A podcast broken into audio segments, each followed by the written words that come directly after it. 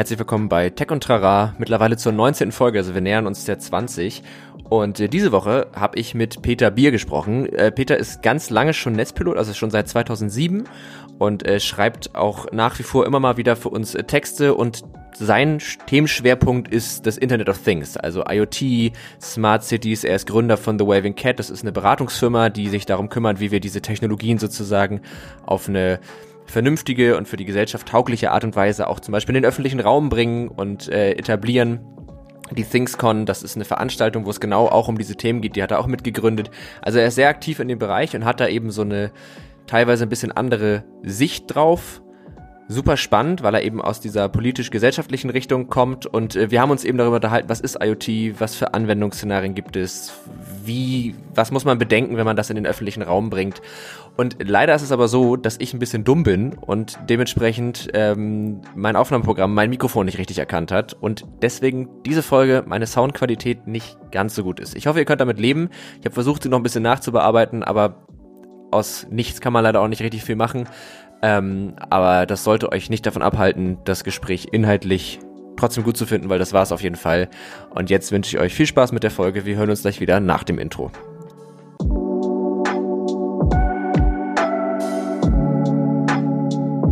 Tech und Trara, ein Podcast der Netzpiloten mit Moritz Stoll und spannenden Gästen über Tech und Trara.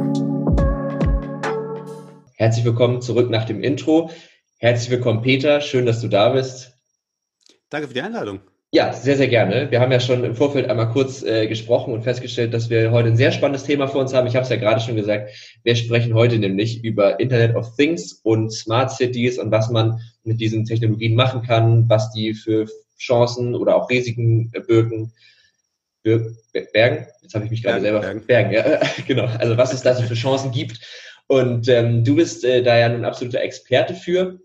Äh, du hast unter anderem The Waving Cat gegründet Du musst mir nochmal genau, also ihr beratet auf strategischer Ebene im Hinblick auf IoT, Smart Cities und so weiter. Magst du das nochmal Genau, äh, The Waving Cat ist einfach nur der, der Name für eine kleine Beratungsfirma. Mhm. Äh, ich und ein paar Freelancer, ähm, wo es mir darum geht, wie kann man neue Technologien, vernetzte Technologien, IoT, Smart Cities, alles, was da so hinten dran hängt, auch künstliche Intelligenz und sowas, wie kann man die gestalten und einsetzen, dass die auch gesellschaftlich ein bisschen sinnvoll sind, dass sie quasi Bürgern eher mehr äh, Agency geben, also mehr Selbstbestimmung geben, als, äh, als die wegzunehmen. Also wie okay. kommt man, wie kann man das machen, dass es nicht nur wahnsinnig viel Geld macht, sondern auch irgendwie einen gesellschaftlichen Zweck erfüllt.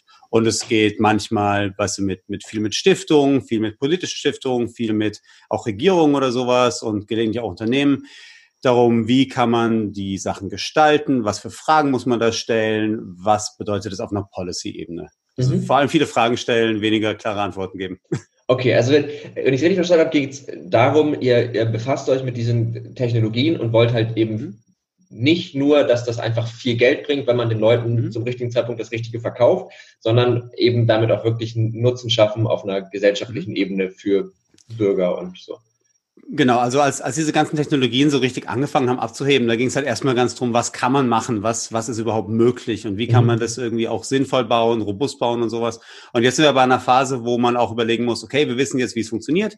Jetzt mhm. muss man aber wirklich auch überlegen, wie, also nicht nur was kann man machen, sondern auch was sollte man machen. Ja. Ähm, und das will ich, also ist mir ganz wichtig, dass man da eben nicht nur sagt, wo alles die Risiken sind, so, ah, das ist alles doof, sondern zu überlegen, wie kann man das gestalten auf eine Art, die äh, die dann auch die nächsten 20 Jahre irgendwie sinnvoll ist. Ja, vielleicht ähm, auch so für die Zuhörer, also viele unserer Zuhörer wissen, glaube ich, mit IoT und Smart City was anzufangen.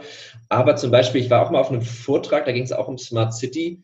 Und ähm, da war auch dann klar, das ist nicht einfach nur, weil Dinge vernetzt sind und ein bisschen digital sind, sondern dass das ja noch ein bisschen mehr was, also IoT. Ja, da hängt so ein gewisser Rattenschwanz dran, ja. Genau, also das ist, muss ja auch smart sein sozusagen. Es muss nicht nur technisch sein, sondern auch smart. Mhm. Und vielleicht sollten wir einmal so kurz so eine Grunddefinition davon schaffen, was ist eigentlich das, also IoT steht ja für Internet of mhm. Things, was ist die Idee dahinter, was, was, was beschreibt das? Wenn ich das richtig im Kopf habe, geht es ja eigentlich darum, dass man physikalische Objekte miteinander vernetzt, dass die miteinander kommunizieren können und dass es eben auch dadurch so ein bisschen weggeht von, ich habe ein Gerät mit einem Display und da drücke ich drauf, sondern mhm. rein theoretisch ein Stuhl, der weiß, wann ich mich hinsetze und dann da irgendwie Daten, das wäre auch schon Internet of Things so gesehen.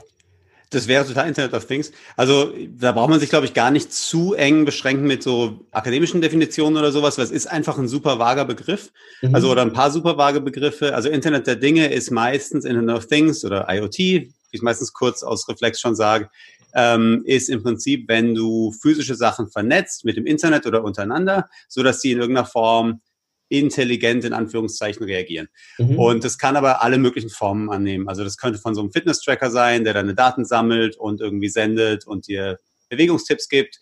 Das könnte, wie du sagst, ein Stuhl sein, der merkt, wenn man drauf sitzt oder wenn man vielleicht sich zu lange nicht bewegt oder sowas. Das kann aber auch sein, wenn Sensoren an ein Auto verbaut werden. Und dann gibt es so ein paar, mhm. ähm, ich sag mal, überlappende Bereiche wie Smart Cities, wo es viel darum geht, wie auch Sensoren im öffentlichen Raum eingesetzt werden können. Ähm, das ist so, also da sind so 50 Prozent überlappen sich mit Smart Cities und 50 Prozent gehen eher Richtung Verwaltung oder künstliche Intelligenz oder sowas. Oder wie kann man das quasi auch an, an Entscheidungsprozesse anschließen?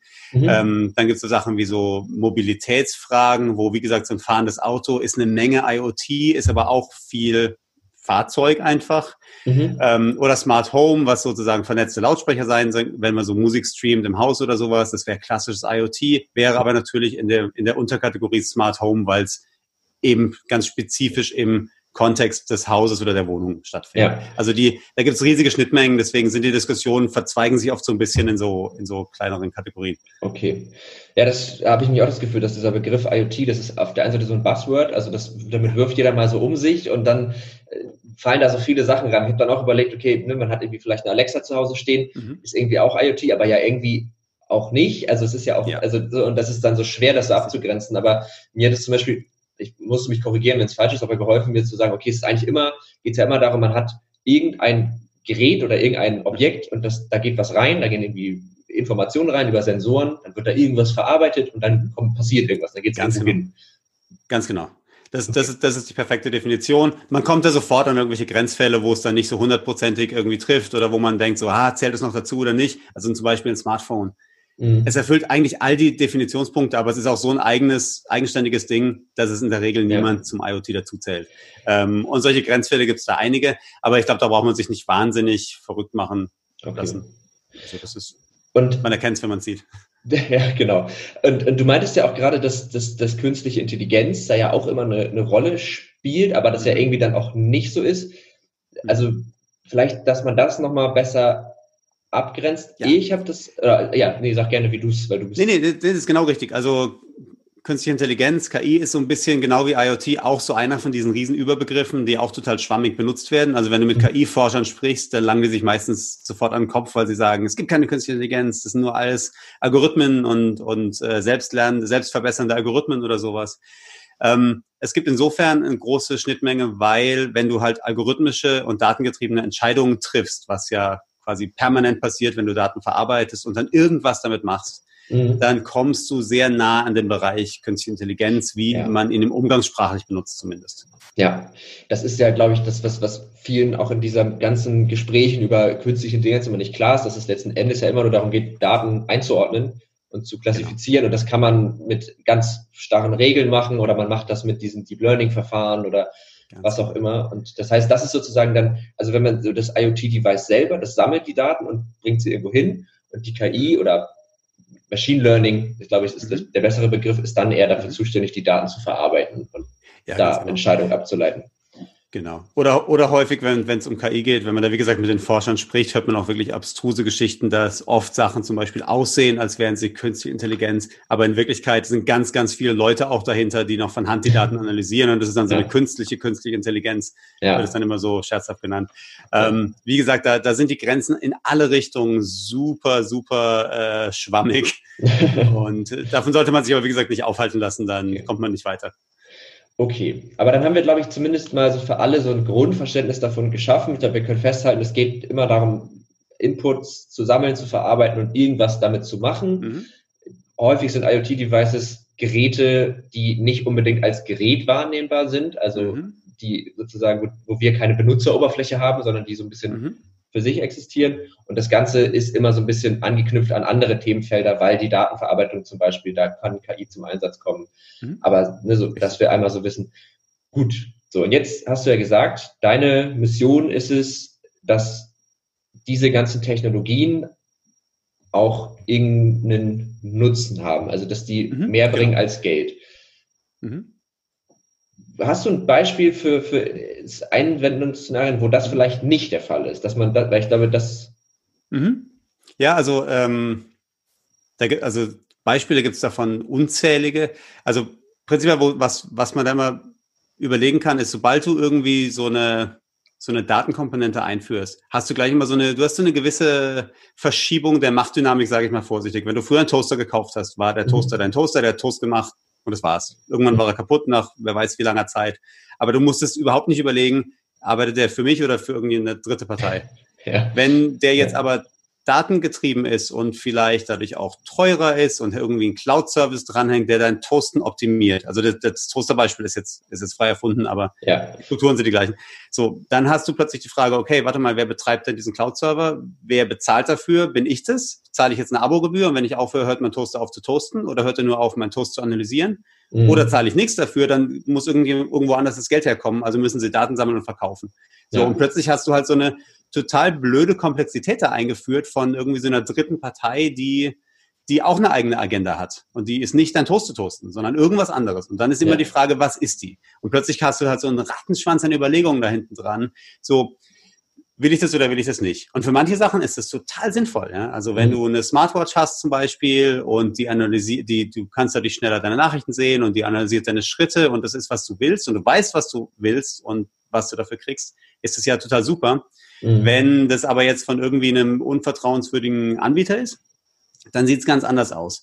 Wenn zum Beispiel du dir einen Rauchmelder holst oder einen Smart Speaker und es kommt raus, dass die total leicht, also total unsicher sind und Leute können in deine Wohnung reinhören oder können ähm, oder sie können einfach von ferne das Ding abschalten, weil sich das Geschäftsmodell verändert hat. Dann hast du einen Lautsprecher gekauft oder eine Stereoanlage und du kannst die plötzlich nicht mehr benutzen, weil irgendjemand anders den Stecker von ferne gezogen hat. Ja. Und plötzlich dachtest du, du hast es gekauft.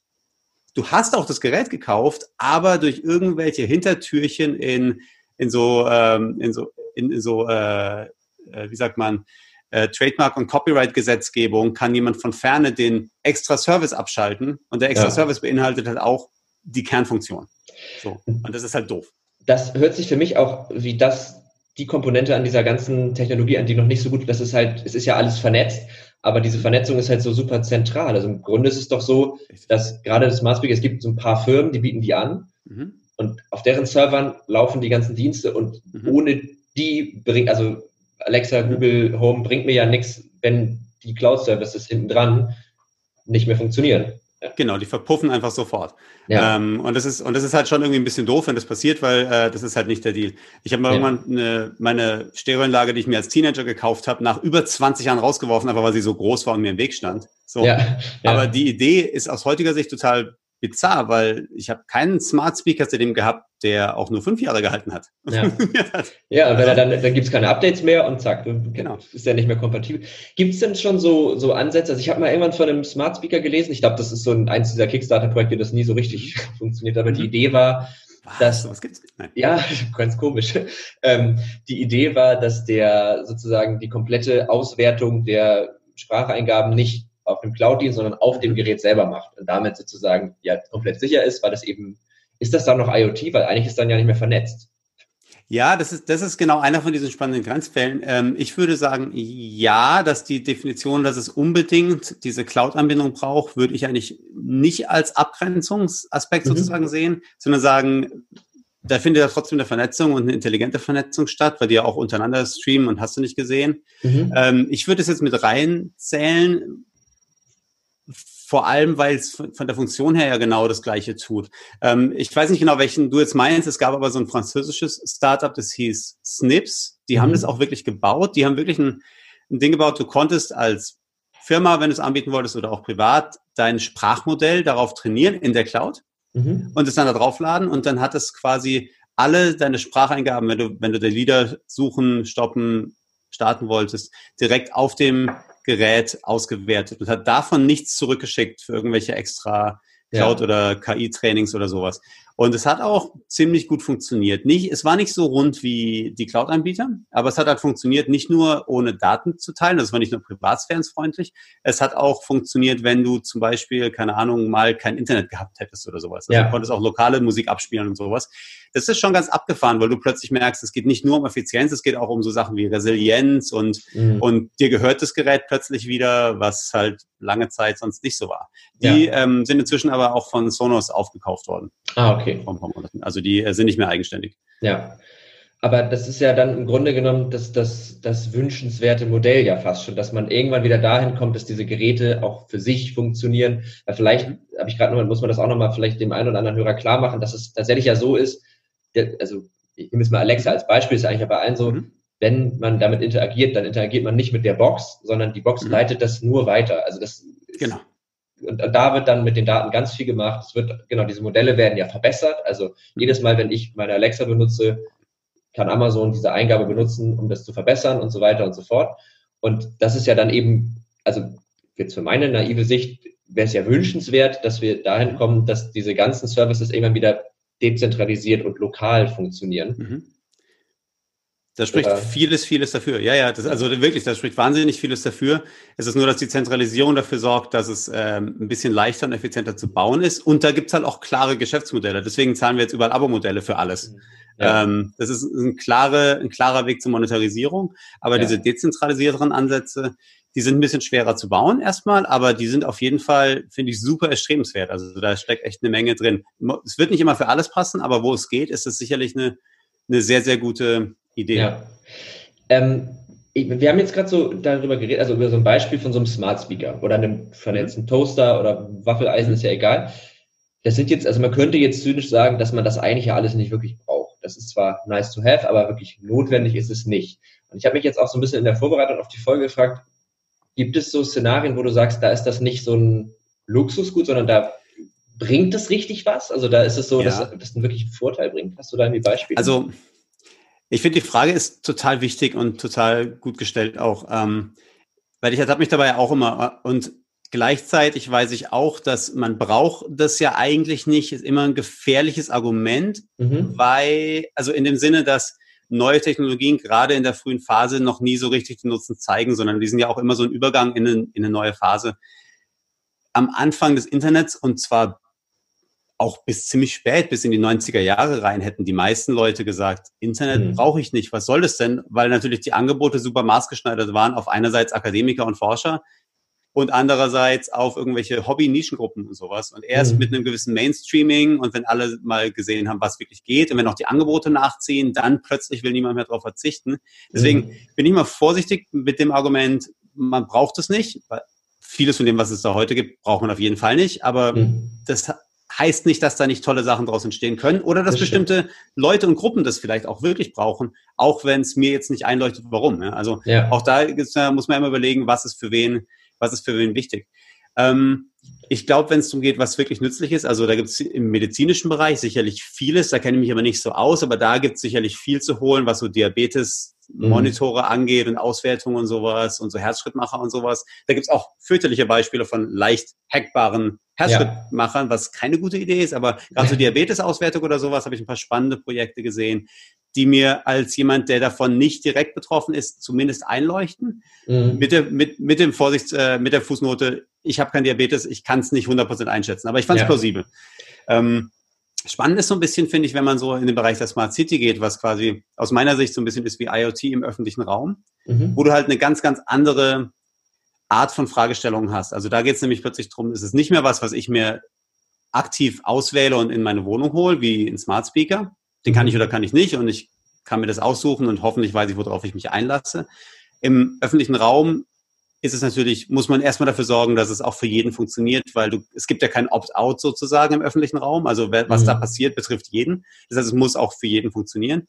Aber gleichzeitig kann man da natürlich ganz viel machen, was auch, was auch die Anbieter in dem Bereich immer stark in den Vordergrund stellen, was effekt, also besseres Tracking von Stromverbrauch und Stromerzeugung und Mobilität im öffentlichen Raum für die Stadtplanung. Da kann man da schon vieles machen, was echt richtig Potenzial hat. Ja. Äh, genau im Gegensatz gibt es natürlich auch genauso schwerwiegende Bedenken, was man da alles falsch machen kann. Also das ja. geht dann immer Hand in Hand. Ja, da Aber, ist man natürlich dann schnell bei, bei äh, Überwachung und Datensammeln im ja, öffentlichen ja, Raum genau. und so. Das sind wahrscheinlich so die. Okay, aber das stimmt. Also, weil da, darauf zielt meine Frage jetzt auch so ein bisschen ab. Also gibt es neben diesen, ich nenne das immer so Luxusfunktionen, die auch schön mhm. sind, aber die mhm. ja nicht, ne, also die vielleicht einen noch nicht genau. so aktiv, schon so, schon so erste Dinge, die einen aktiv mhm. weiterbringen. Aber dieser mhm. medizinische Aspekt ist, stimmt. Und vielleicht auch tatsächlich so im, im, im Maschinenbereich, ne? Also einfach, das, es gibt mhm. ja schon ganz viele Maschinen, die einfach dann, hier ist was kaputt. Das sind ja auch Sensoren, die sagen, Richtig. hier läuft irgendwas nicht, ist die Temperatur zu hoch oder ich habe auch mal immer was gelesen von einem Typen, der von seiner Apple Watch gewarnt wurde, dass er vermutlich gerade einen Herzinfarkt hatte und dann ins Krankenhaus gefahren ist und er hatte einen. Also, okay, war, wow, okay. Ja, ja. Ähm, nee, aber das, das ist ganz spannend. Und was, was du gerade sagst, ich habe das vorhin ganz vergessen als Bereich. Einer der ganz großen Teilbereiche neben Smart Home und, ähm, und Smart City ist so, das sogenannte Industrial IoT. Mhm. Und das ist wirklich ein Bereich, also der ist auch überhaupt nicht kontrovers in irgendeiner Form und ist, ist eine wirklich große auch Industrie geworden, wenn es darum geht, wie man Fabriken optimieren kann, wie man so sogenanntes Predictive Maintenance machen kann. Also dass die Maschinen von vornherein sagen, okay, jetzt, wenn wir jetzt Maintenance machen, dann kann man Schaden später vermeiden. Und mhm. wenn es darum geht, dass so eine, so eine Fabrik durchlaufen kann, statt irgendwie einen Tag lahm zu liegen, so, das ist ein Riesenunterschied. Ja. Ähm, das gleiche bei so globaler Logistik oder sowas. Also wenn man so Paket-Tracking macht, nicht nur als Verbraucher mit von DHL oder so, sondern auch wenn es um Containerschiffe geht oder sowas. Mhm. Da, das ist schon wirklich, wirklich gut, weil da kann man also ganz viel Sicherheitsaspekte, Energieaspekte irgendwie verbessern ähm, auch so Vermeidung von, von Reibungsverlusten durch Diebstahl und so Zeug. Also da, mhm. da geht echt vieles. Ja. ja. Also zum Beispiel hat jedes, jedes High-End-Auto hat heute selbstverständlich irgendwelche Tracker drin, womit man sie wieder finden kann, wenn sie geklaut werden zum Beispiel. Ja, und das ist auch IoT so gesehen. Ne? Und ja. Fahrräder dann irgendwann auch natürlich. Das ist eine Frage ja. der Zeit, bis das dann günstig genug wird, dass es dann auch, auch woanders eingesetzt wird. Das ist, glaube ich, echt immer so eine Frage der Draufsicht, weil so als, als Konsument sieht man natürlich die Dinge, die man so benutzt und mhm. das sind halt so, also wo man auch oft denkt, naja, hm, ne, ist vielleicht doch nicht ganz so, äh, so ein Smart Lock zum Beispiel, wo man auch denkt, ja. gut, aber ich habe ja sonst auch einen Schlüssel. Also und ja. dann aber, wenn man halt so ein bisschen anfängt, das in so einen etwas größeren Kontext zu heben und Smart City ist wahrscheinlich ein, ein gutes Beispiel. Gibt es da schon so, so aktuelle Projekte, also Dinge, an denen gerade wirklich schon gearbeitet wird? Wahnsinnig viele, also wahnsinnig große auch. Da, ist, da, da merkt man, da steckt richtig, richtig Geld drin. Und das mhm. ist ganz spannend, weil du merkst, da sind also quasi so eine, so eine ganz neue Mischung von, von Firmen, die sich da auch umtreiben in diesem Bereich. Also mhm. das einerseits die großen Tech-Firmen wie so Google oder Alphabet mhm. ähm, und, und Cisco und SAP und sowas, die die Software und Daten verarbeiten können. Du hast aber auch so ähm, globale Logistikunternehmen, die damit reinkommen, die ganzen Netzwerkfirmen, also von den Telcos bis hin zu äh, wer auch immer die Kabel legt, ja, keine Ahnung. Also da sind wirklich, da kommen so ganz viele Sachen zusammen. Mhm. Und da gibt's immer wieder so einerseits so super High-Profile-Projekte und andererseits auch so sehr, sehr nischige, subtilere Sachen. Also die, die großen Sachen, die wirklich Aufmerksamkeit bekommen haben in den letzten zehn Jahren oder so, war einmal äh, Master City. Ich glaube, das ist äh, außerhalb von Dubai gelegen. Das war geplant als eine der größten Planstädte Smart City. Schlag mich tot, das ist eine völlige Geisterstadt. Da leben ja. ein paar Studenten, aber das ist nie so richtig gebaut worden. Ja. Ähm, sollte super nachhaltig sein, interessant, Forschungszentren und so weiter. Und es war sehr ambitioniert, aber war halt so wirklich so eine Planstätte, die aus dem Boden gestampft werden sollte. Da gab es nichts Organisches. Das mhm. hat nicht wirklich funktioniert. Ähm, dann gibt's, gab's bis vor ein paar Wochen den Plan, dass eine Google-Schwesterfirma namens Sidewalk Labs in Toronto so ein riesiges ehemaliges Hafengebiet, so ein Brachland, komplett zu einem Smart City Neighborhood entwickelt. Mhm. Mit auch voll nachhaltig, CO2-neutral, alles ganz neu gedacht, neues, neue Abwasser, neues Mobilitätskonzept, das volle Programm. Mhm. Ähm, das hat aber erst eine ganze Menge öffentlichen Widerstand erfahren, weil das in der Kommunikation mit den Bürgern vor Ort nicht so rund lief scheinbar. Okay. Und dann im Rahmen von Corona haben die dann auch den Stecker gezogen und gesagt, nee, wir wollten eigentlich vor allem auch Immobilien entwickeln und der Immobilienmarkt ist gerade eingebrochen. Wir mhm. fassen es nicht mehr an. Und ja. dann war das auch wieder vorbei, bevor es bevor auch nur der erste Stein gelegt wurde sozusagen. Ja. Und dann gibt es aber auch ganz viele so ein bisschen kleinere Projekte, die da rein, die da reinfallen in diese Kategorie, auch wenn sie nicht besonders auffällig sind. Also ähm, und auch da gibt es total interessant, welche, welche Firmen da so aktiv sind. Huawei zum Beispiel, der chinesische Tech-Konzern, mhm. ist super aktiv weltweit, solche Sachen mit auch auf eigene Kosten mit zu installieren, einfach mal als Test mhm. in Düsseldorf oder Duisburg, weiß gar nicht mehr. Da passieren also Sachen wie Straßenlaternen werden bisschen smartifiziert und haben statt einfach nur einer Zeitschalte Lichtsensoren drin. Ah, ja. Und und benachrichtigen einen automatisch, wenn die Glühbirnen kaputt sind oder sowas. Ja. Und messen, wie viel Strom verbraucht wird.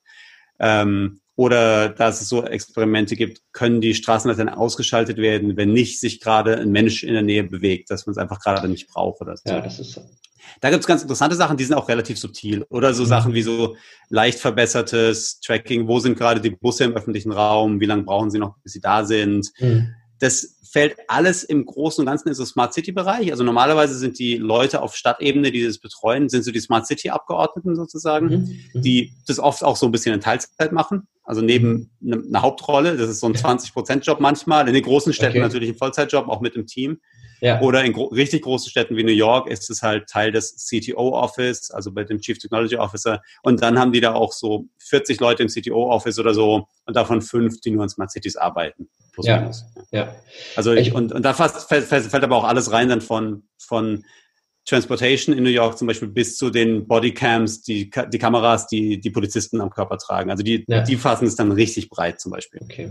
Ich finde tatsächlich auch gerade so diese, diese ähm, bisschen unterschwelligeren, das finde ich immer fast, hört sich fast immer spannender an, weil so diese Riesenstädte und wir machen jetzt hier alles vernetzt und das hört sich immer so ein bisschen nach, so, wir wollen jetzt endlich Science Fiction hier mal mhm. realisieren. Richtig. Und ich finde aber so, also so, so diese kleinen Ideen wie einfach nur, dass eine Straßenlaterne nur an ist, wenn da überhaupt jemand ist, weil sonst lohnt es sich gar nicht. Mhm. Wir sparen damit Strom. Das finde ich, also ich finde, das ist das, wo es so richtig spannend wird, weil das ist mhm. realisierbar. Das hat ja auch wirklich einen erkennbaren Nutzen. Mhm. Und wie umgeht man aber jetzt da dieses Problem? Das war ja auch bei dieser Corona-App auch ein Riesenthema. Das wurde ja tatsächlich aber dann ziemlich gut gelöst. Wie umgeht man jetzt, dass Leute da, da also auf die Barrikaden gehen und sagen, ey, ich will aber nicht, dass ihr wisst, wo ich hier längs gehe, bei welcher Straßenlaterne, wie? Ja, das ist, das ist natürlich wirklich ein, ein echtes Thema. Ähm, mal mehr rational, mal weniger rational, aber das ist eine völlig berechtigte Angst, vor allem je nachdem, in was für einem Regierungssystem du lebst oder auch, mhm. also je nachdem, wo du lebst, wenn du vielleicht irgendeiner Minderheit angehörst, willst du vielleicht auch deine Daten nochmal ganz besonders schützen oder sowas. Mhm. Ähm, was diese Straßenlaternen angeht, die ersten Pilotprojekte haben da nicht so gut funktioniert, wie man denken sollte, weil die Art, wie die erfassen sollten, ob da jemand ist, war in dem, ob gerade ein Smartphone sich durch die, oder ein Telefon mhm. sich gerade durch die äh, nächsten Sendemasten bewegt, ja oder nein. Das heißt aber, wenn du arm warst oder keine Batterie mehr hattest und du hattest kein Telefon oder ein ja, Telefon hat nicht ja, funktioniert, warst du noch dazu, standest du im Dunkeln, was heißt, ja. in diesem Pilotprojekt in den USA in einer Stadt, ich weiß nicht mehr, ob es Kansas City war oder woanders, ähm, da waren dann die, die eh schon sozusagen die Schwächsten in der Gesellschaft waren, waren dann die, die auch noch nicht mal ein bisschen Straßenlaternenlicht bekommen haben. Das, das wurde dann wieder umgebaut und dann ja. haben sie es irgendwie anders gelöst. So, aber ja. ähm, das ist immer, das finde ich immer ganz abgefahren. Wie muss man darüber nachdenken und wie kann man auch dafür sorgen, dass du dann nicht so äh, unbeabsichtigte äh, Schäden anrichtest, also was mhm. im Englischen immer unintended consequences heißt.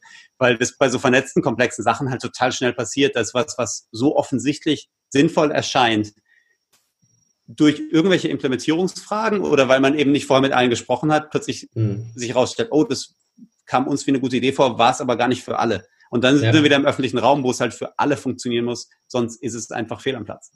Ja, das sind ja, also das, das kennt man ja auch manchmal von sich selber, dass man über irgendwelche Entscheidungen auf politischer Ebene so, so nachdenkt und das dann nicht nachvollziehen kann aus seiner eigenen Sichtweise. Und dann ist immer gut zu sagen, aber wahrscheinlich fehlt mir gerade irgendein Argument, warum es vielleicht mhm. so, so besser ist. Ne? Und ja, das, ja.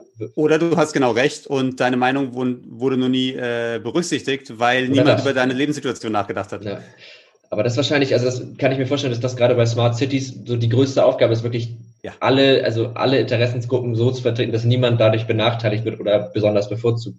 Genau. Und das, und das bisher muss man ganz ehrlich leider sagen, weil das noch so ein relativ neues Feld ist, passiert es jetzt gerade noch fast nirgends. Also fast mhm. überall ist es so, dass die, dass es jetzt gerade so Pilotprojekte sind, die einfach erstmal zeigen sollen, dass irgendwas funktioniert.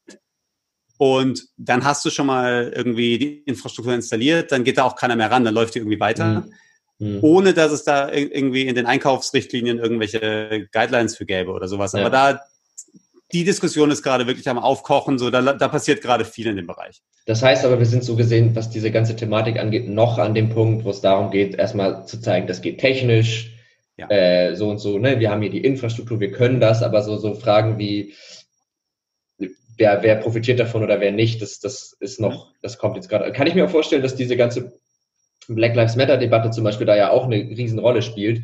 Ja, ähm, Sicherheit. Ja, weil eben, wie du schon sagtest, als Minderheit zum Beispiel oder als, wenn du jetzt ähm, an Orten lebst, wo du halt aufgrund deiner Hautfarbe oder deiner Religionszugehörigkeit oder deiner Sexualität unterdrückt wirst, dann willst du ja vielleicht noch weniger, dass, dass Leute deine Daten so haben oder du möchtest vielleicht, also ich, es gibt ja auch Länder, wo das teilweise verfolgt wird, mhm. da kann ich mir vorstellen, möchte man nicht unbedingt, dass man immer weiß, wo eine Person ist oder was eine Person tut. Genau. So, ja. Also das, so das, das offensichtliche In-Your-Face-Argument sozusagen ist halt wirklich immer, ähm, also daher kann man es immer ganz gut testen, weil es ein Extrembeispiel ist, ist mit Gesichtserkennung im öffentlichen Raum. Ja. Also vor allem, wenn es gekoppelt ist mit sowas wie Predictive Policing, dass man quasi, dass, dass du alte Polizeistatistiken einfach in die Zukunft projizierst ja. und dann denkst, damit kann ich vorhersagen, wird diese Person bald ein Verbrechen begehen? Statistisch ja. gesehen ja, weil das halt häufig, und da sind wir in der Algorithmen des, äh, Diskriminierungsdebatte so ein bisschen, weiß nicht, ob wir die jetzt aufmachen wollen oder nicht, ja. aber dass natürlich diese Algorithmen auch immer Datensätze aus der Vergangenheit abbilden. Das heißt, wenn früher zum Beispiel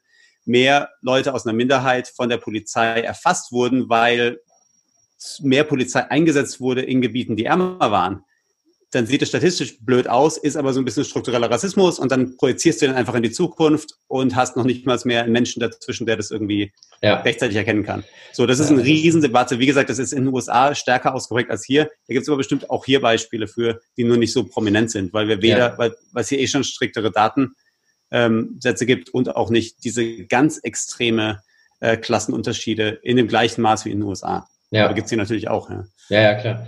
Aber da kommt äh, sowas immer ganz blöd zum Vorschein. Ja.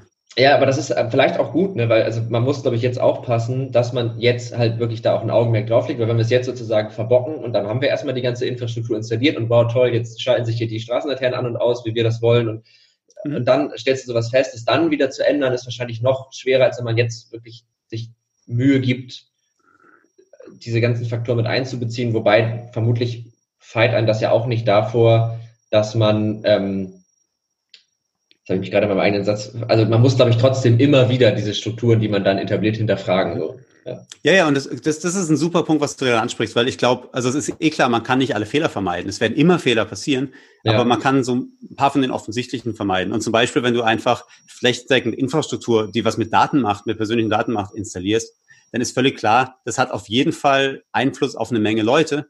Dann kann mhm. man ja zumindest mal einen ordentlichen Bürgerbeteiligungsprozess vorne wegschalten oder sowas. Ja, ja. So. Und so und so ähm, Safeguards einführen, dass Bürgerrechte geschützt werden. Also wir, wir reden da jetzt nicht von irgendwie Hexerei, wir reden davon, dass einfach nicht automatisch, nur weil Technik ins Spiel kommt, automatisch man einfach an allen rechtlichen, an allen Grundrechten vorbei handelt, ja. was aber de facto da gerade relativ häufig passiert, nicht mal mit böser Absicht, aber einfach weil es noch nicht die Strukturen gibt, die dann sagen, äh, Moment mal kurz, wir müssen erstmal kurz über die anderen Sachen reden, auch wenn das heißt, wir können erst zwölf Monate später anfangen, Infrastruktur zu bauen. Weil wir reden mhm. ja gerade im öffentlichen Raum von Sachen, die bleiben dann für 20, 30, 40 Jahre. Ja. Also da, und auf denen wird ja wieder weiter aufgebaut. Das heißt, wenn ja. man da jetzt die richtigen Weichen stellen, die, die Weichen richtig stellt, dann zahlt sich das positiv oder negativ über Jahrzehnte hinweg aus ja. und verstärkt diesen Effekt. Ja, wahrscheinlich diese, diese Macher, der dann dann Perfect-Mentalität ist immer gut für Prototypen und für geht das technisch, aber sobald es dann halt, dann sollte man wahrscheinlich wirklich vorher einmal gut nachdenken und äh, Genau, du willst dein Auto ja auch nicht gebaut haben von so einem DIY äh, nee. Hobby. Du willst nicht den Prototyp vom Auto oder vom Zug fahren. Da willst du schon was, was getestet ist ja, und was auch nicht äh, in Flammen aufgeht. So. Genau, also ich würde gerne in einem Flugzeug sitzen, wo ich weiß, dass es auch fliegen kann. So, ja. Richtig. Ähm, aber ich kann mir auch vorstellen, dass bei dieser Bürgerbeteiligung, gerade wenn es darum geht, so IoT im öffentlichen Raum irgendwie zu etablieren, dass auch große Schwierigkeit darin besteht, dass es halt tatsächlich nicht jeder versteht und dass es sich erstmal sehr kompliziert anhört, also die Kommunikation. Ja, ja, das ist absolut, das ist ein Riesenproblem, weil also zum einen ist die Technik völlig undurchdringlich, wenn du kein Ingenieur bist. Ähm, ja. Das heißt, du, also entweder, also die, und die, die einzige Möglichkeit, wie man es schafft, über so diese wahnsinnig komplexen Sachen zu reden, ist, indem du zum einen sie vermittelst, zum anderen halt auch Experten reinholst, die die Sachen vermitteln können mhm. oder denen man auch vertrauen kann. Also wie zum Beispiel, also ich verstehe auch nicht, wie Chirurgie funktioniert. Ähm, da vertraue ich halt dem Arzt, dass der das schon hinkriegt. Und wenn ich ihm nicht vertraue, hole ich mir eine zweite Meinung. So. Ja. Das Gleiche gilt aber ja auch für so Sachen wie so Steuersätze oder sowas. Ja, ich meine, die versteht jetzt auch keiner, der kein Steuerrechtler ist. Und trotzdem haben Leute nicht nur Meinungen dazu, sondern wir kommen zu einem gesellschaftlichen Konsens. Der ist nie perfekt. Immer reden alle drüber und keiner fühlt sich perfekter aufgehoben. Das wird da ähnlich sein. Aber ja. wenn alle gleichermaßen eingebunden sind, dann ist es zumindest demokratisch legitimiert. Und was dann schief geht, ist zumindest, was dem alle genug zugestimmt haben, dass, also wir machen ja dauernd gesellschaftliche Fehler und das ist auch ja. gar nicht schlimm. Die macht, die, wenn man es merkt, muss man gegensteuern. Aber wenn man einfach gar keine, gar keine Beteiligung daran hat, dann verliert es natürlich seine demokratische Legitimität zu einem gewissen Grad. Ja, und ich glaube, das ist auch das, was, was, was zum Beispiel, wenn du das Chirurgenbeispiel fand ich ganz gut, weil jeder, also du kannst überall auf der Welt nachvollziehen, wie Chirurgie funktioniert, wenn du willst. Also jeder Arzt weiß, wie ein anderer Arzt operiert, also was da getan wird, wie das funktioniert, aber nicht jeder weiß, weil ja auch teilweise gerade so, was Software angeht und auch Technik ist ja dann auch noch geschützt und dann gehört die jemandem. Das heißt, du kannst nicht einfach dir den Code von, von so einer Plattform angucken, wo deine Daten verwaltet werden, weil es nicht alles frei zugänglich ist. Und das wäre ja zum Beispiel was, was Vertrauen schaffen könnte, wenn man weiß, hier ist ein Experte, der hat mit denen gar nichts zu tun, aber der durfte sich das angucken und der kann mir bestätigen, dass das mhm. so das, das ist ein super Beispiel. Also gerade was du da ansprichst mit dem Code kann sich keiner anschauen, weil nicht nur hast du diese wahnsinnige Komplexität, die könnte ja. man ja drüber lösen, wenn Experten das könnten, durch zum Beispiel Open Sourcing, genau. durch, keine Ahnung, durch irgendwelche Code-Checker, die im öffentlichen, also buchstäblich Leute, die den Code checken im öffentlichen Dienst oder sowas. Da könnte ja. man, das, also da habe ich jetzt kein, kein Patentrezept, aber da kann man sich ja Lösungen überlegen. Also Experten auf ein Thema zu werfen, ist jetzt ist, ist ein etabliertes Modell, das kennt jeder. Ja, so. ja, ja. Ähm, aber wie du gerade sagst, der Code ist dann oft auch proprietär und nicht einsehbar, mhm. was finde ich für so, wie gesagt, wenn du was äh, im Verbraucherbereich für dich zu Hause kaufst, finde ich, dann ist es total legitim. Aber im öffentlichen Raum, da muss man schon gucken, wenn das kritische Infrastruktur ist, dass, dass man halt auch nachvollziehen kann, was da los ist. Ja? Und wenn es auch mhm. irgendwie nur Experten sind, die unter einer Verschwiegenheitserklärung da irgendwie reingucken können oder sowas. Dafür gibt's ja Strukturen. Also so, keine Ahnung, wenn ich nehme an, wenn du ein Flugzeug kaufst als Regierung oder ein Panzer oder was weiß ich, dass irgendjemand mal in den Motor reinschaut, auch wenn das nicht veröffentlicht wird. Ja, keine Ahnung, ja, ist nicht mein ja. Spezialgebiet, aber ich, ich vermute an, mal, da gibt es irgendwelche. ja, drüber guckt. Wird schon mal jemand reingeguckt haben, vermute ich mal. Ja. Hoffe ich auch ein ähm, und das ist aber schon echt ganz, ganz spannend, weil ansonsten hast du halt so ein Ding, dass du nicht nur die quasi die Entscheidungsgewalt verlagerst auf irgendeine Privatunternehmen, was nicht öffentlich in irgendeiner Form in der Verantwortung steht. Das mhm. heißt, die Bürger und auch die Verwaltung haben plötzlich viel weniger Einfluss darüber, was im öffentlichen Raum passiert und irgendein Privatanbieter hat die Macht. Ja.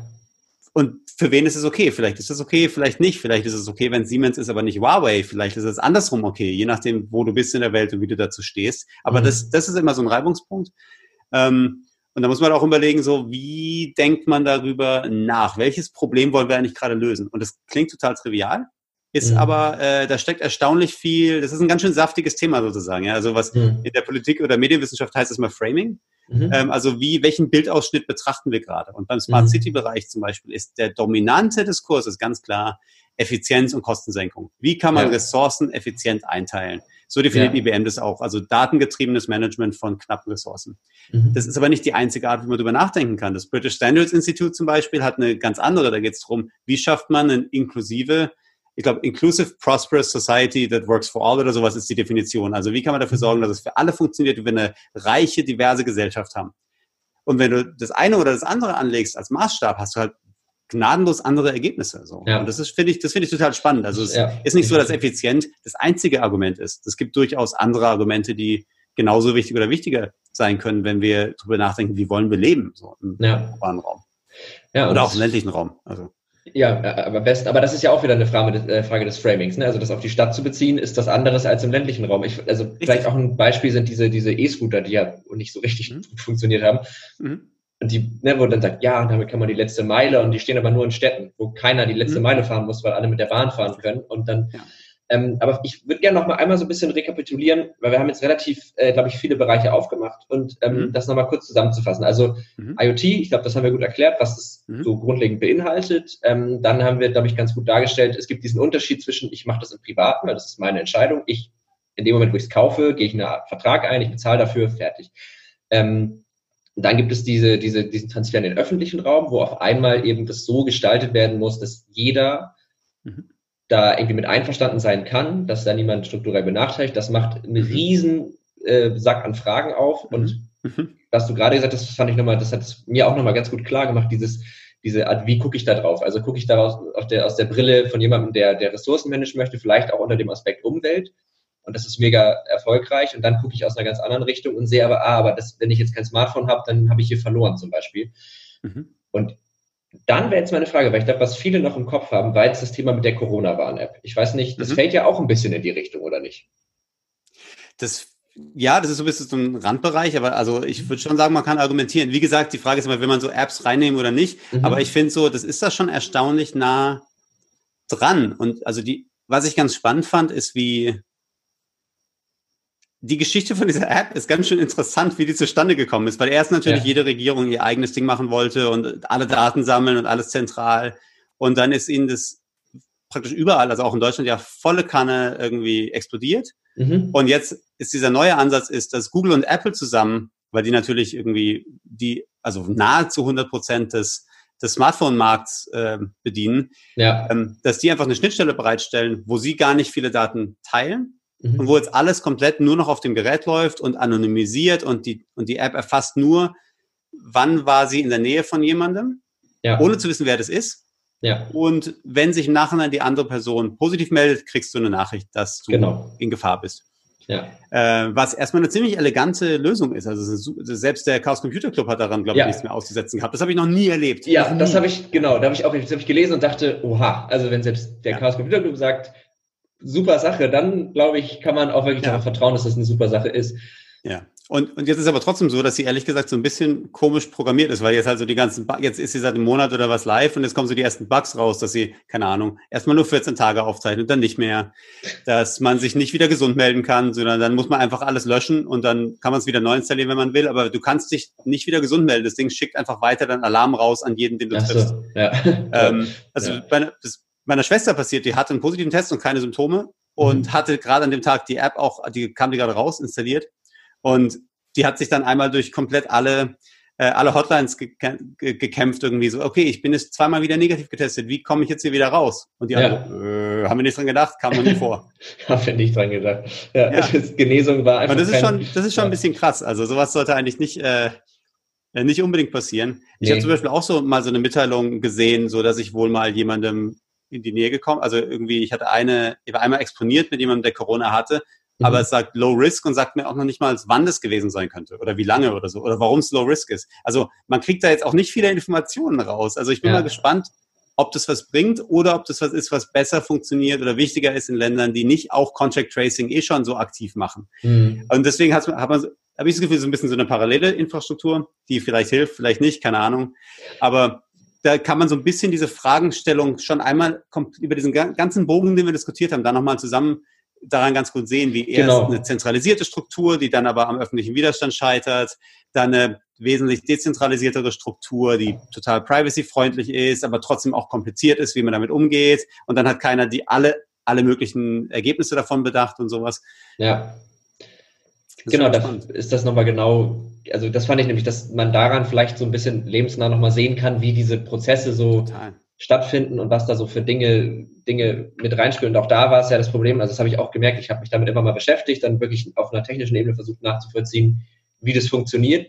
Aber das dann zu erklären, ist halt wirklich auch nicht einfach. Also, dass es jeder versteht und warum das jetzt eben nicht eine App ist, die dir sagen kann, wann du wo warst. So dieses, ja, nein, das, so, und das ist, also das ist schwierig. Und ich glaube, das sind genauso ja, die, die ähm, Fragestellungen. Mhm. Und da muss man schon auch so ein bisschen, also da, da ganz vieles geht ja dann zurück auf so Vertrauensfragen. Ja? Also vertraut ja. man, dass dieses Ding gut ist und was heißt gut? Ja? Also, ja. und das finde ich immer total spannend, weil du einerseits natürlich so die Frage hast, also ich habe ich hab mal ähm, vor einer ganzen Weile mit unserer Nonprofit haben wir so ein, so ein Trustmark mal entwickelt und so ein, so ein Framework, wie kann man über Vertrauenswürdigkeit bei vernetzten Technologien nachdenken. Und wir haben es irgendwann runtergebrochen auf so vier Leitfragen. So mhm. tut es, was ich denke, was es tut. Das heißt, funktioniert es überhaupt? Mhm. Also trace diese, also hilft mir diese App festzustellen, war ich in Gefahr oder habe ich mir in Gefahr gebracht? Ja. Tut irgendwas, was ich nicht erwarten würde? So, das ist immer ganz spannend. Also, um zum Toasterbeispiel zurückzugehen, twittert er auch die ganze Zeit das Wetter oder sowas, ja? Ja. Oder ja. nicht? Ähm, ist es gemacht worden mit vertrauenswürdigen Prozessen, weil ganz viele so Sicherheitsfragen sind halt ehrlich gesagt einfach so Checklisten, die man abarbeiten muss. Also wenn du, wenn du keine guten Prozesse hast, der zu einem sicheren Ergebnis führt, dann kann das Ergebnis fast nie sicher sein. Ja. Ist es also, ist es nach dem Handbuch äh, entwickelt sozusagen und vertraue ich der Organisation, die es betreibt. Und das ist natürlich gerade, wenn es um so Regierungen geht oder um, um so High-Profile-Firmen wie Google, oft, je nachdem, wo du bist, eine super spannende Frage. Wer vertraut dem Anbieter, wer mhm. misstraut mhm. dem Anbieter. Ähm, also weil es gibt bestimmt eine Menge Verschwörungstheoretiker, die diese App nicht installieren, weil sie Angst haben, dass die Regierung sie ausspioniert oder sowas. Ja, ja. Ich, also weiß ich nicht, aber würde ich dringend erwarten. Ja. Also oder ein paar, die sagen, was, da hängt auch Google mit drin, das will ich nicht oder sowas. Ja, ja gehe ich auch, also es gibt Leute, die glauben, die Erde ist eine Scheibe, also denke ich, es gibt auch Leute, die glauben, dass diese App, also das, ähm, ja, also ich habe in dem, in dem, äh, dieser ganzen Berichterstattung habe ich auch einen Satz gelesen, das fand ich ganz gut, wo es darum ging, so am, also am ehesten vertrauen die Leute so einer App, wenn sie der nicht vertrauen müssen, weil es eben rein theoretisch die Möglichkeit gibt, das auch nachzuvollziehen. Also mhm. sobald ich weiß, wenn ich wollte, könnte ich mir jetzt diesen mhm. Quellcode angucken und könnte mir genau angucken, wie mhm. diese App funktioniert, dann muss ich nicht vertrauen, aber dann kann ich automatisch darauf vertrauen, dass die zumindest keine bösen Absichten hat. Ich meine, letzten Endes. Richtig. Ja. Also nicht jedes Open Source Projekt ist ja wirklich, ist ja so peer-reviewed oder sowas, ja. Also da gibt es ja. ja. auch viel, viel Quatsch, aber zumindest gibt es die Möglichkeit. Ähm, und also gerade bei Sachen, die dann auch viel Aufmerksamkeit kriegen, da kann man dann schon auch eher davon ausgehen, dass die auch entsprechend nochmal von Experten geprüft werden. Und ja. zum Beispiel, wie gesagt, ich fühle mich schon besser, wenn der Chaos Computer Club da mal reingeguckt hat oder andere Experten, Absolut. denen ich irgendwie vertrauen kann, wenn es um Sicherheit und Privatsphäre geht. Ja. Ähm, weil ich könnte es persönlich nicht und also ich hätte jetzt auch nicht die Nerven, mich so weit reinzuarbeiten, bis ich es könnte. Ja. Aber die Idee, dass man ja auch Expertise outsourced an andere Organisationen und andere Experten, das ist ja was, das machen wir in allen Bereichen jeden Tag. Also ja. ich, wie gesagt, ich, ich habe nicht mal ein Auto, aber ich würde auch kein Auto selber abnehmen, dafür ist der TÜV da. So. Ja, Nach genau. und die Bremse funktioniert. Ja. Und, und dann muss ich sagt, halt vertrauen, dass die das schon machen. Ja. Also. ja. ja, aber man kennt ja auch gleichzeitig das Gefühl, wenn man so denkt, ah, also blödes Beispiel, aber Achterbahn, ah, ist das jetzt ja alles so richtig? richtig? Also natürlich sind da Experten, die haben es geprüft, aber man hat dann trotzdem immer noch so einen Restzweifel. Und in dem Moment, wo ich selber überprüfen kann, habe ich zumindest, also könnte, weiß ich, na, die werden jetzt mhm. wohl keine Stolpersteine da eingebaut haben, weil die würde ich ja sehen. Mhm. Ja. ja. Also zumindest so einen Plausibilitätscheck braucht man, finde ich, schon irgendwie immer, dass man so weit genug reingucken kann, dass man erkennt, okay, bis hierhin kann ich es sogar vielleicht ein bisschen beurteilen. Und mhm. wenn ich jetzt noch so ein bisschen über meinen persönlichen Horizont hinaus gucken kann und sehe, da gibt es noch viel mehr, das, da könnte ich mich reinarbeiten. Ich finde, das hilft ja. schon. So, so, eine, ja. so eine grundlegende Transparenz ist da bestimmt nicht verkehrt. Und dann ist man ja ganz schnell wieder auch in dem Thema äh, so Medienbildung, also dass Leute dann eben auch natürlich, das ist ja auch wünschenswert wäre, wenn, wenn zukünftige Generationen noch mehr dann auch noch die Tools an die Hand kriegen, das auch wirklich nachzuvollziehen, mal zu wissen, was passiert denn eigentlich, wenn ich mhm. eine Anfrage schicke an einen Browser oder einen Server, was, ne, wie läuft das ab und so, weil dann kann man noch besser nachvollziehen, wo da die Gefahren sind, aber mhm. das ist jetzt, glaube ich, nochmal ein riesiges anderes Thema, da äh, verweise ich gerne ja. auf die Podcast-Folge mit Julia Freudenberg, da haben wir da ganz, äh, ganz ja. schön drüber geredet. Ähm, ja, äh, ich glaube, wir haben so IoT, haben wir schon mal, also ich glaube, wir haben das Thema ganz gut einmal umrundet. Mhm. Ich meine, du hast auch bei uns Netzpiloten relativ viel auch zu diesen Themen immer mal wieder geschrieben. Also du bist ja mhm. äh, schon lange Netzpilot mhm. und ähm, da packen wir auf ich jeden Fall. Vor, ich habe mal kurz nachgeschaut, ich glaube seit 2007 oder 2008 oder sowas. Ja, ja, das ist ganz schon, schön lange. Das ist tatsächlich. Da ist noch Blockpiloten. Das ist wirklich oh, Deep, ja. Deep Cut. das ist, ja, da war ich, da war 2007, da war ich, glaube ich, gerade noch so in der, in der, Mittelstufe oder so unterwegs. Ja. Ähm, nee, genau, also das heißt, wir werden auch mal so ein paar Artikel von dir nochmal in die Show Notes packen, dass man sich mit dem also Thema nochmal auseinandersetzen kann. Und ähm, genau, guckt euch das unbedingt an, weil das ist, ich finde es ein super spannendes Thema. Und jetzt kommen wir nochmal zum formalen Teil dieses Podcasts. Ähm, wir haben nämlich auch zwei Kategorien. So, und ich, Kategorien muss man machen, das ist ganz wichtig. Und deswegen wäre meine Frage an dich ganz spontan, was war das Letzte, was du dir ergoogelt hast? Und das ist wirklich, das muss jetzt gar nichts mit dem Thema zu tun haben. Also so, wo du irgendwie dachtest, ah, warte mal, wie ist denn das? Wenn du willst, kann ich ein ähm, Beispiel geben von mir, oder, aber du hast schon was. Ja, ja gerne, gerne, finde ich mal spannend. Ja, mach, du auch was, aber ich bin, also, äh, ja, okay. Ich also das letzte war tatsächlich, ähm, war, ging, da ging es tatsächlich um diese Corona-App, ähm, über die wir gerade gesprochen haben, weil, wie gesagt, dieses erstes Gespräch mit meiner Schwester, die sich nicht gesund mhm. melden konnte, obwohl sie längst, längst, längst gesundet war, ähm, und ich, der ich nicht nachgucken konnte, was ist eigentlich mit dieser, also komme ich irgendwie an diese Daten ran, wann das denn vielleicht war, dass ich diesen Kontakt hatte und wie lange. Das war, das habe ich jetzt gerade hier noch offen in, der, in, dem, in meinem Browser, weil ich das ah. gerade vor diesem Gespräch direkt nachgeschaut hatte. Das ist lustig. Ja, aber guck mal, dann passt das ja sehr gut. Ich habe es nicht rausgefunden. Du hast es nicht rausgefunden. ja, ja, aber das also vielmehr, ja also vielmehr, ich habe rausgefunden, dass ich es nicht rausfinden kann. Also die App okay. gibt mir diese Information nicht. Ah, okay. Na, guck mal. Das, und das hätten wir nicht erfahren, hätten wir dich das nicht gefragt. Ähm, ja, und ich habe und ich habe übrigens, äh, ich habe dann noch gemogelt. Ähm, ich erweitere dann ganz gern mal noch mein Luhmannsches erweitertes vernetztes Gehirn und google nicht nur, sondern frage dann auch auf Twitter nach. Mal gucken, vielleicht kommen da nachher noch ein paar Antworten zu. Ja, das ist natürlich, dafür braucht man aber auch eine gewisse Followerschaft. Also, damit ja. da was, was bei rumkommt. Das stimmt. Ähm, ich weiß gar nicht, was war das letzte, was ich, ich glaube tatsächlich, meins war irgendeine hundebezogene Frage. Wir haben gerade einen Pflegehund bei uns für einen Monat. Mhm. Und der hat, glaube ich, irgendwie Hasenköttel gefressen. Und da wollte ich dann wissen, ob das dem schadet. ist wohl nicht so schlimm. Nö, können die wohl ab. Also sollen die natürlich nicht, aber ist wohl, ist wohl nicht so schlimm. Also hat tatsächlich jetzt gar nichts mit dem Thema zu tun, aber es war tatsächlich das Letzte, was ich gegoogelt habe, weil ich vor unserer Aufzeichnung noch kurz spazieren war. Ja. Ja. Da, da ich ein zweieinhalbjähriges Kind habe und es kein spannenderes Thema für einen zweieinhalbjährigen gibt als Köttel, ähm, hab ich, haben wir dazu gerade eine Menge Kinderbücher zu Hause. Also ah. Hasen ah. essen ihre eigenen Köttel. Das ist äh, Ach, Fun, Fun, Fact. Fun Fact, laut den Kinderbüchern. Ich habe es nicht, äh, ich habe es nicht gefact-checkt. Also ist es auch für Kinder nicht schlimm, wenn sie Hasenköttel essen? Das äh, habe ich nicht probiert und will ich nicht probieren, aber nee. es wird bestimmt irgendwann passieren. Ja, die essen ja auch alles. Also, ich habe letztens auch ganz schönes, äh, ich weiß gar nicht mehr, wer das gesagt hat, aber da ging es auch so um, um, Hunde und Kinder. Und dann meinte der Unterschied ist, Kinder werden halt einfacher, aber Hunde bleiben einfach immer gleich blöd. Also die verstehen das nie, dass man das finde ich irgendwie ganz lustig. Ähm, genau, und dann ist es so, dass wir in diesem Podcast eigentlich immer versuchen, eine Empfehlung auszusprechen für unsere Hörer. Also irgendwas, was die sich angucken sollten, was die sich. Äh, mhm. Hast du eine Empfehlung für die Hörer von Tech und Trara? Mhm. Also mir fallen ein paar Sachen ein, die aber ehrlich gesagt so ein bisschen, wahrscheinlich so ein bisschen auf die anstrengende Leseliste führen, weil sie einfach sehr tief ins Thema reingehen. Aber was ich das total spannend finde, sind diese, diese ganzen Diskussionen um, wie man Algorithmen diskriminierungsfrei hinkriegt. Und mhm. da gibt es ein paar ganz, ganz tolle Bücher, äh, wie zum Beispiel ähm, Weapons of Math Destruction von, ich glaube, Cathy O'Neill. Ganz, mhm. ganz großartig. Also zwei, drei Jahre alt, ganz, ganz große, sollte auf jeder Leseliste stehen von jemandem, der zumindest mit diesen Themen arbeitet, würde ich sagen. Mhm. Ähm, ansonsten was noch? Installiert die Corona-App, vielleicht bringt sie was. Ja, vielleicht, wahrscheinlich bringt sie sogar mehr, wenn es alle machen. Ne? Das ist ja. No, Nochmal äh, nachlesen, wie man seine Hände richtig wäscht. Ja, das wäre auch ein guter Tipp. 20 Sekunden oder ich glaube zwei, dreimal alle meine Entchen singen. Ich glaube, das genau. sind so die Richtlinien. Aber das Buch, genau, also vielleicht kannst du mir danach nochmal den, den, den Namen schicken, dann packe ich das alles in die Show Notes auf jeden mhm. Fall.